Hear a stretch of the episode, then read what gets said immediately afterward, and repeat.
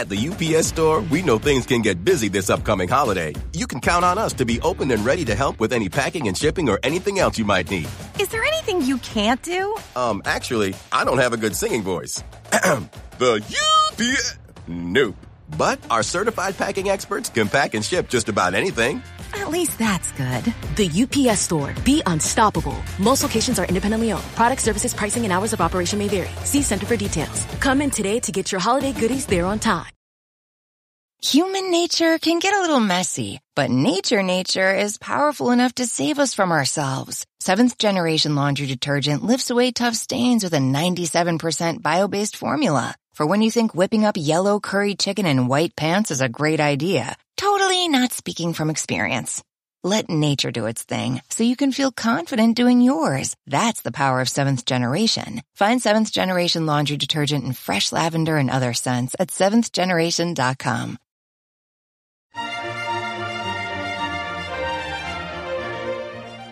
Hello, and welcome to the Nutrition Diva podcast. I'm your host, Monica Reinagel. And today we're going to poke some holes in the oft repeated advice to consume lean sources of protein. But first, I also wanted to share some questions and some comments that I received in response to my recent episode on the risks of alcohol consumption. Steve, who is a long term listener and also a medical doctor, wrote me to point out that all cause mortality, which is the statistic that was measured in the global burden of disease study that I was talking about in that episode, all cause mortality is only one way to evaluate the potential harm of alcohol consumption. Alcohol consumption may increase the risk of non fatal diseases or disabilities or other harmful outcomes, such as the loss of a job or a relationship. It can also increase the risk of harm to others, as with alcohol related automobile accidents, domestic violence, or sexual assault. And as Steve writes, the psychological trauma and other adverse outcomes of this alcohol potentiated behavior are not covered in this study. And he's absolutely right about that. Whenever you're using statistics to assess your own risk, it's really important to pay attention to which outcomes are and are not accounted for in that analysis and how closely the studied population matches your situation. So this new analysis that I was reviewing does offer a more nuanced look at how drinking patterns affect life expectancy across different regions of the globe and age groups. But these data do not include non fatal outcomes or the potential impact of your drinking patterns on others.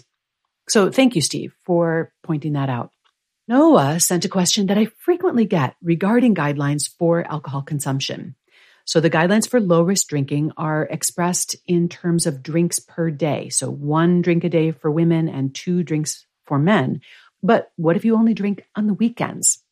Noah writes, I'm not proposing that seven drinks in one night and nothing on the other six days of the week would be equivalent to one drink a day.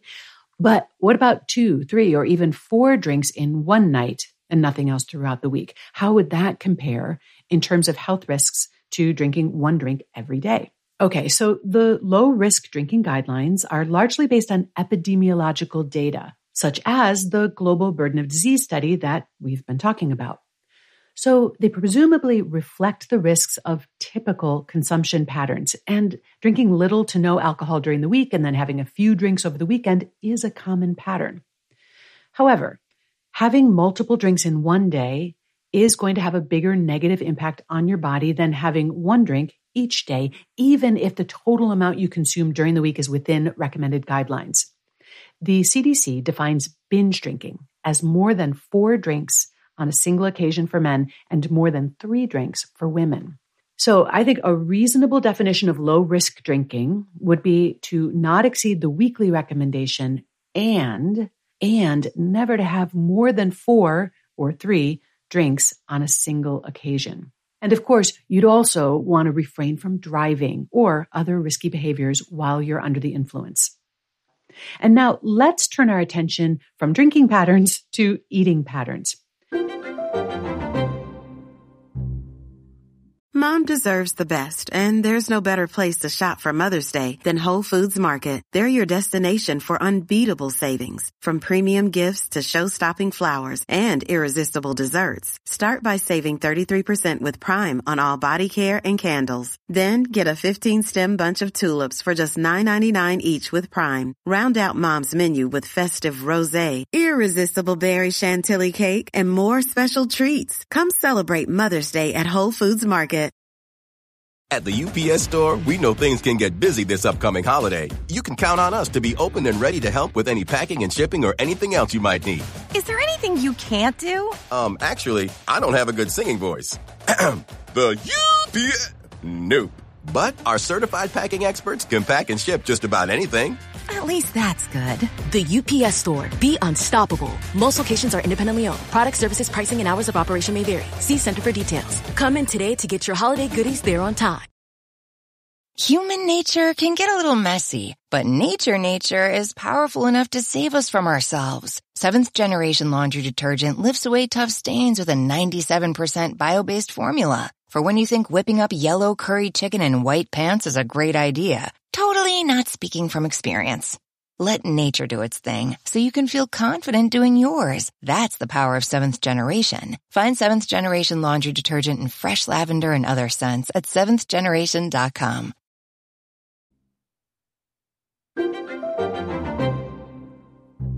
So, what is a good diet made up of? Plenty of fresh fruits and vegetables, whole grains, lean sources of protein, and healthy fats. You've probably heard this litany so many times that the words almost fail to register. But I want to zoom in on that term lean protein. What does that actually mean? The official definition of a lean protein is one that has no more than three grams of fat per ounce. So that would include skinless chicken, ham, and pork tenderloin. Salmon or peanut butter, on the other hand, would not be considered lean proteins. But does this idea of lean protein really make any sense? Is leaner protein necessarily better for you? I can't tell you how many times I've heard experts extol the merits of lean protein and then go on to list salmon as an example. It just goes to show how mindlessly we've come to use this term. So, what does lean have to do with health? Part of this may be a holdover from the days when we considered fat to be the enemy. Most of us have now realized that although we do need to ensure that our calorie intake is appropriate to our needs, we don't need to strictly limit the amount of fat we eat.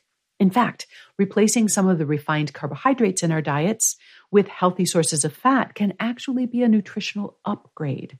The Mediterranean diet, for example, is quite a bit higher in fat than the diet recommended by the American Heart Association, but is actually linked to a reduced risk of heart disease, as well as diabetes and obesity.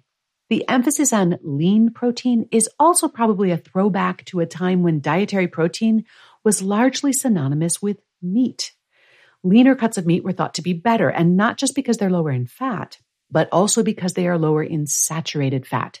Because if fat was the enemy, saturated fat was the devil incarnate. Today, we also have a more balanced view of saturated fat. A moderate amount of saturated fat in the diet is absolutely fine, perhaps even preferable to a diet that contains no saturated fat at all. And I'd also like to point out that not all of the fat in meat is saturated. About half of the fat in red meat, for example, is actually heart healthy monounsaturated fat. There's nothing wrong with enjoying a cut of meat that's a bit higher in fat as long as it fits into your total fat, your saturated fat, and your calorie budget for the day. If you had eggs and bacon for breakfast, well, then maybe you'd want to go with a leaner source of protein for dinner. But if you started the day with steel cut oats, then a less lean choice might be just fine. Now, some protein rich foods that are higher in fat, such as fried chicken or pepperoni, are foods that you might want to limit anyway, but not necessarily because they're high in fat. Fried foods, for example, tend to be high in HNEs. These are toxic compounds that are formed when polyunsaturated oils are repeatedly heated or held at very high temperatures. And you know, most restaurants not only fry their food in polyunsaturated oils, but they reuse that oil over and over again. Cured meats like pepperoni and ham are high in nitrates and nitrites. And when they're combined with protein, these can form toxic compounds in the gut called nitrosamines. And that may be why diets that are high in cured and processed meats are linked with a higher risk of colon cancer. But I want you to remember that the dose makes the poison.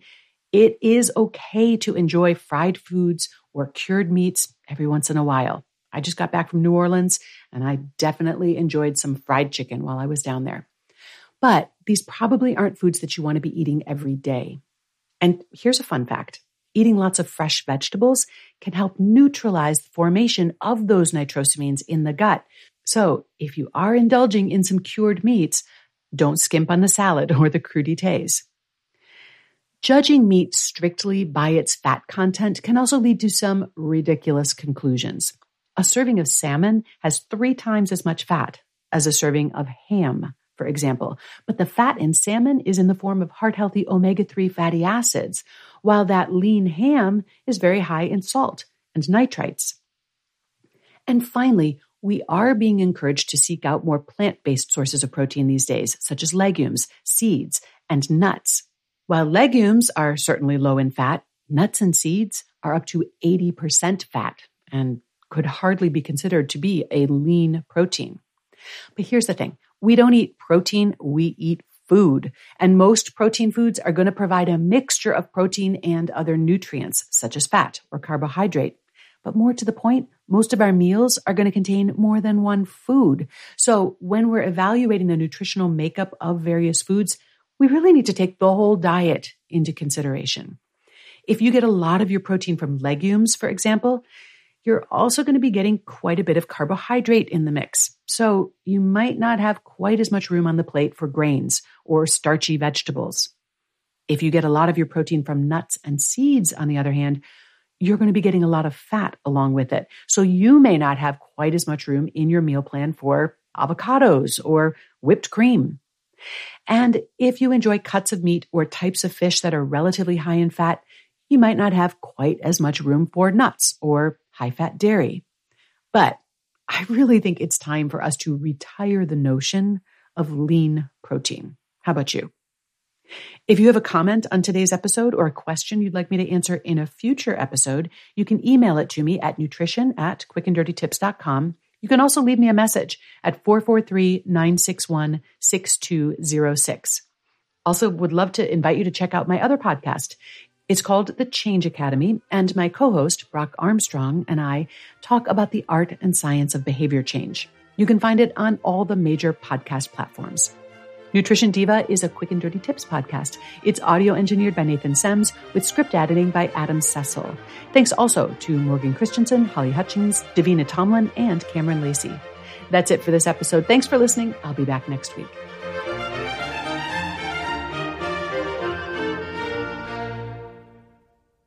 Mom deserves the best, and there's no better place to shop for Mother's Day than Whole Foods Market. They're your destination for unbeatable savings, from premium gifts to show-stopping flowers and irresistible desserts. Start by saving 33% with Prime on all body care and candles. Then get a 15-stem bunch of tulips for just $9.99 each with Prime. Round out Mom's menu with festive rosé, irresistible berry chantilly cake, and more special treats. Come celebrate Mother's Day at Whole Foods Market. Human nature can get a little messy, but nature nature is powerful enough to save us from ourselves. Seventh generation laundry detergent lifts away tough stains with a 97% bio-based formula. For when you think whipping up yellow curry chicken in white pants is a great idea. Totally not speaking from experience. Let nature do its thing so you can feel confident doing yours. That's the power of seventh generation. Find seventh generation laundry detergent in fresh lavender and other scents at seventhgeneration.com.